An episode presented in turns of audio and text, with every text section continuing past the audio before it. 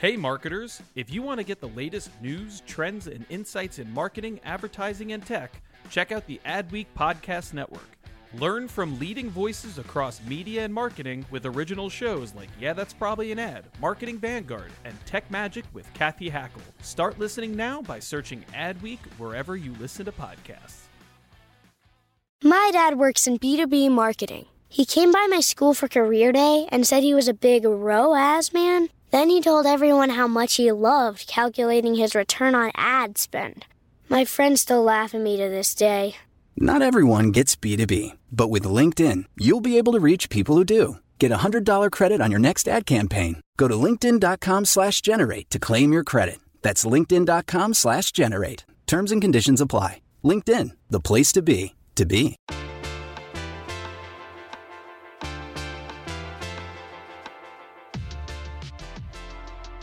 Welcome to this bonus episode of Yeah, That's Probably an Ad. I'm Co-Am Departments Editor and co-host, and we have a special guest.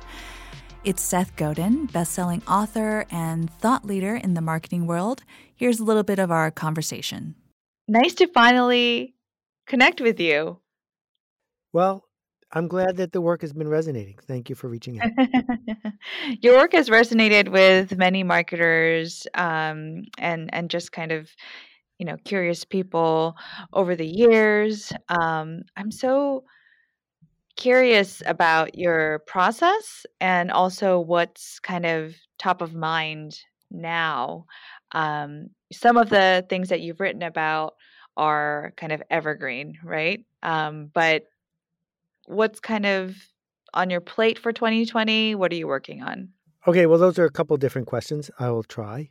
We'll start with this. On our plate I have committed almost all of my time and energy to building the workshops that we run, the Alt MBA, the marketing seminar, and five other ones, because they're the most effective thing I've ever done.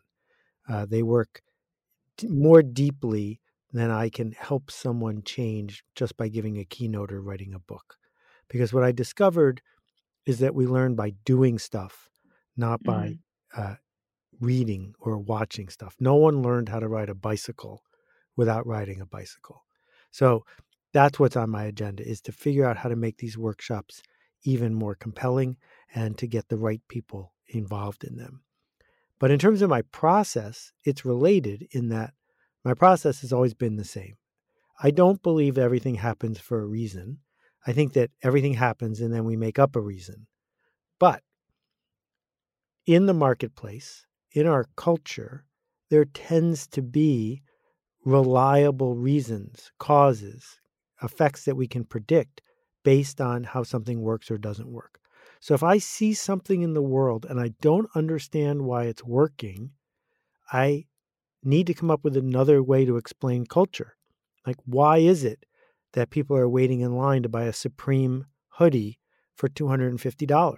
If I can't explain it, then I'm walking around thinking that everything is just magical, and it's not. Mm. What we have is the sum total of how human beings behave, and our job as marketers is to help figure that out. Yeah.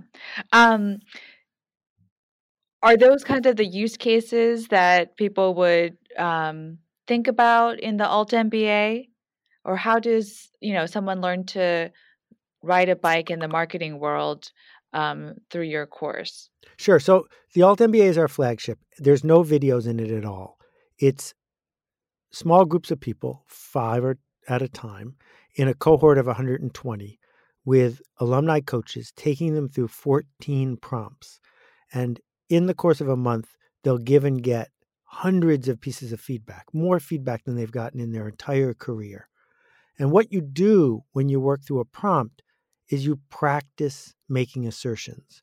You learn to make decisions. You learn to go faster. You learn to see and be seen and that's a deep emotional shift for most people who have a job because it is not about compliance, it's about leadership.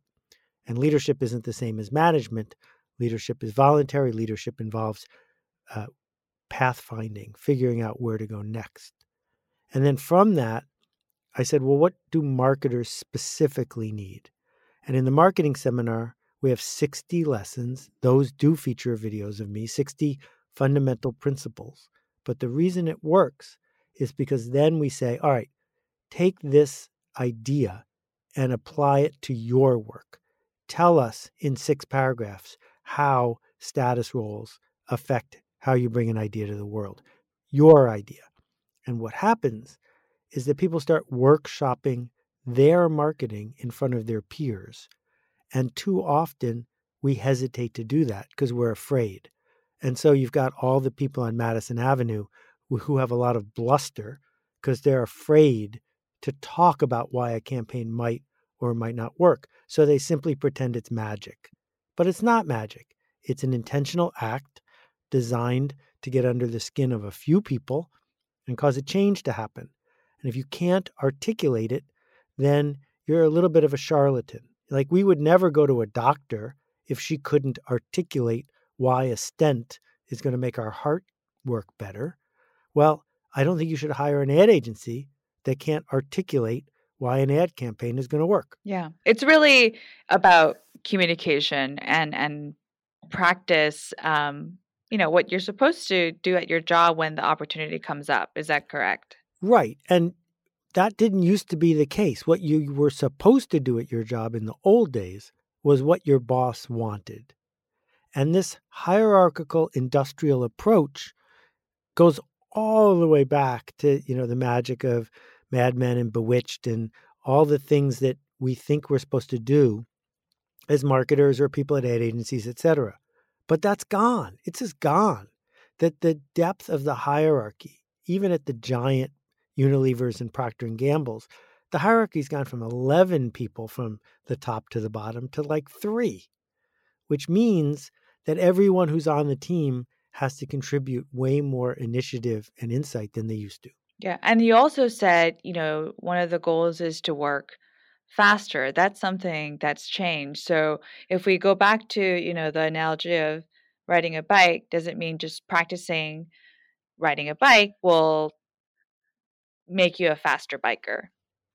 Well, okay. So my first job, uh, my boss used to be on at Frito Lay, and he told us that he had spent a year on the redesign of the Lay's potato chips bag.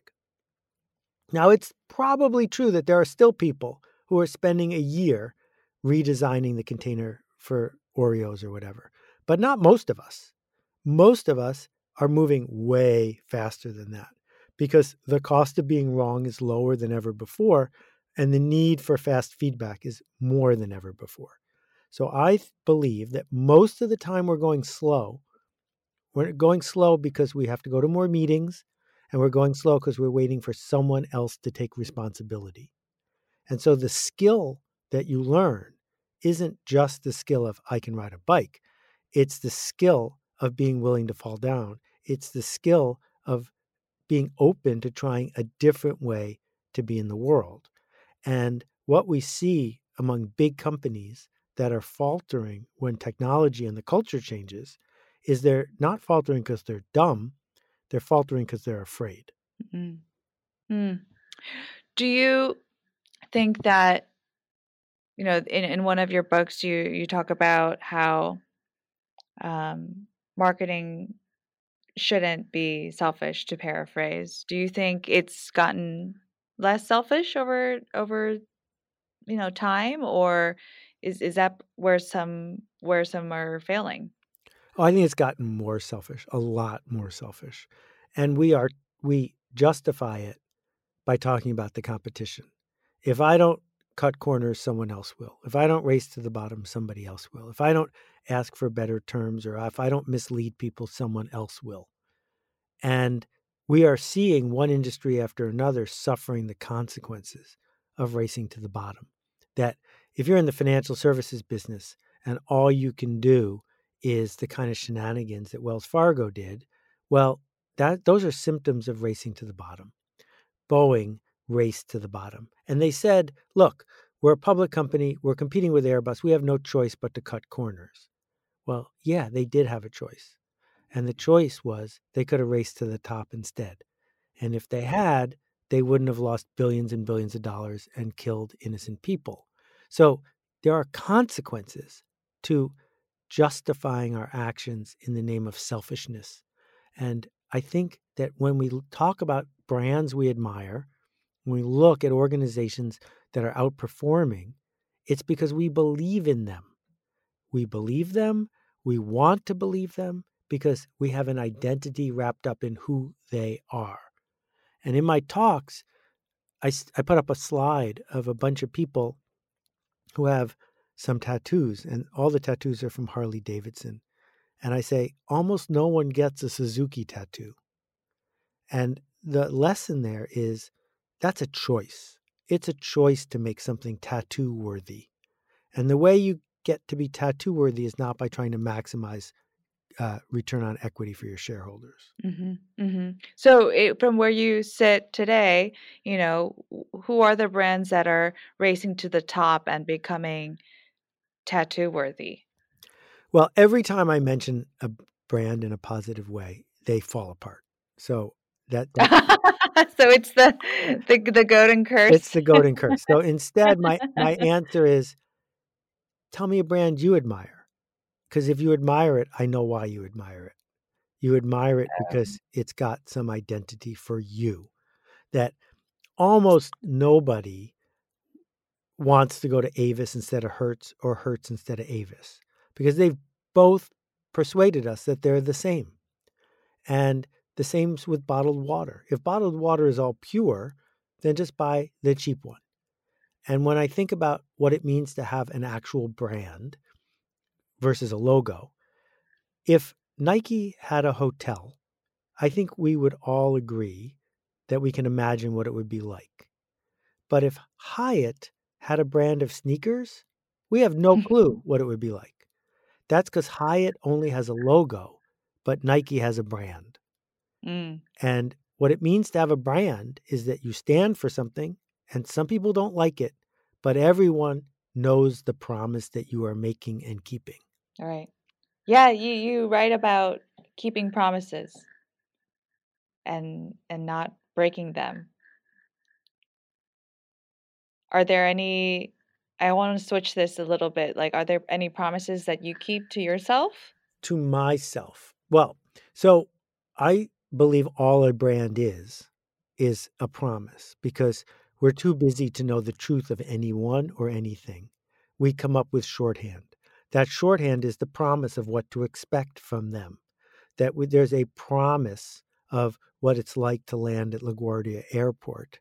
There's a promise of what it's like to bite into a hot chicken sandwich in Nashville. These are brands.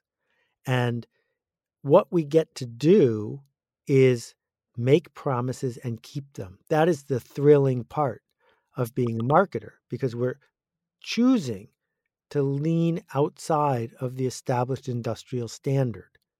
Now, I also argued a long time ago, 20 plus years ago, in a book called Get What You Deserve, that we can make promises to ourselves.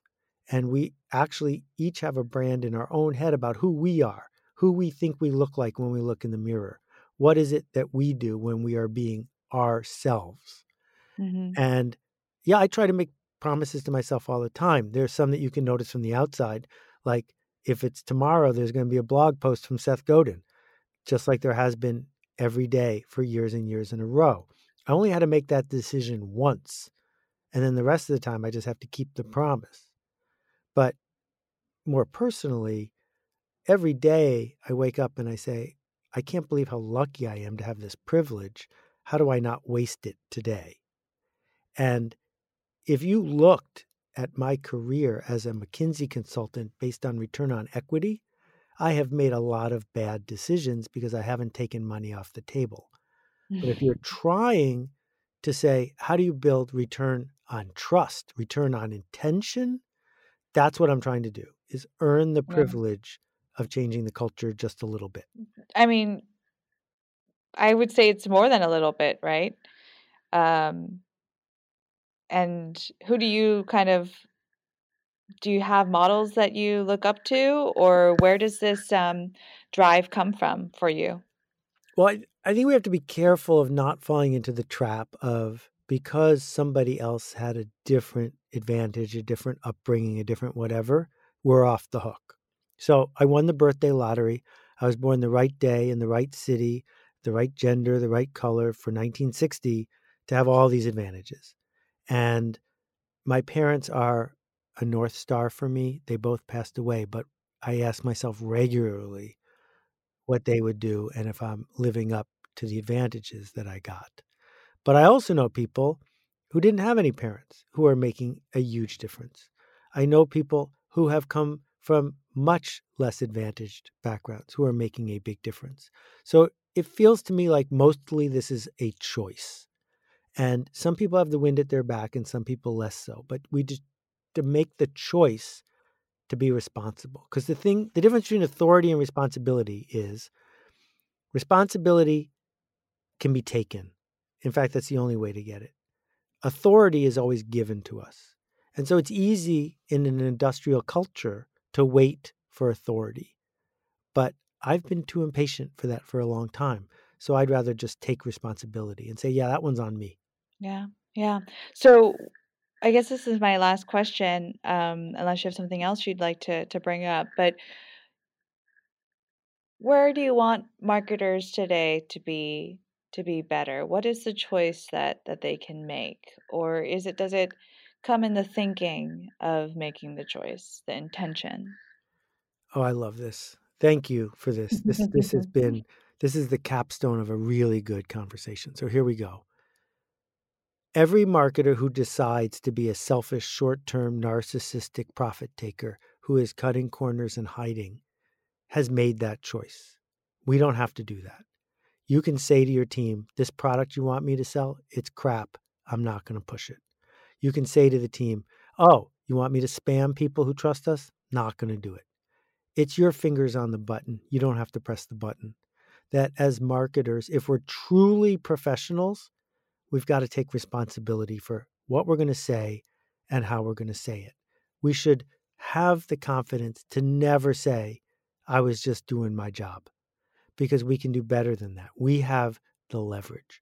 I was talking to a woman who runs an important nonprofit yesterday, and it dawned on her about halfway through that they're a marketing organization, that everything else they do is a commodity. But if they can tell a better story to the right person in the right way on the right day, in a way that makes that person glad they heard the story and helps make a change happen, they did a good job. That marketing is what changes our consumption. Marketing decides whether someone's going to vape or not. Marketing decides whether someone's going to get elected or not. So we're responsible, life or death, every day, and we should act that way. That is my mission. That's beautiful. Well, I want to thank you so much for taking some time out of your day um, to speak and connect with me and also our Adweek podcast audience. Um, it was a pleasure to to chat with you. Oh, it's a privilege. Thank you for doing this work. It really matters. Thanks once again to Seth Godin, and thank you to all of you who tune in every week. You can subscribe to Yeah, That's Probably an Ad, wherever you find your podcast, and leave us a review. We'll see you soon.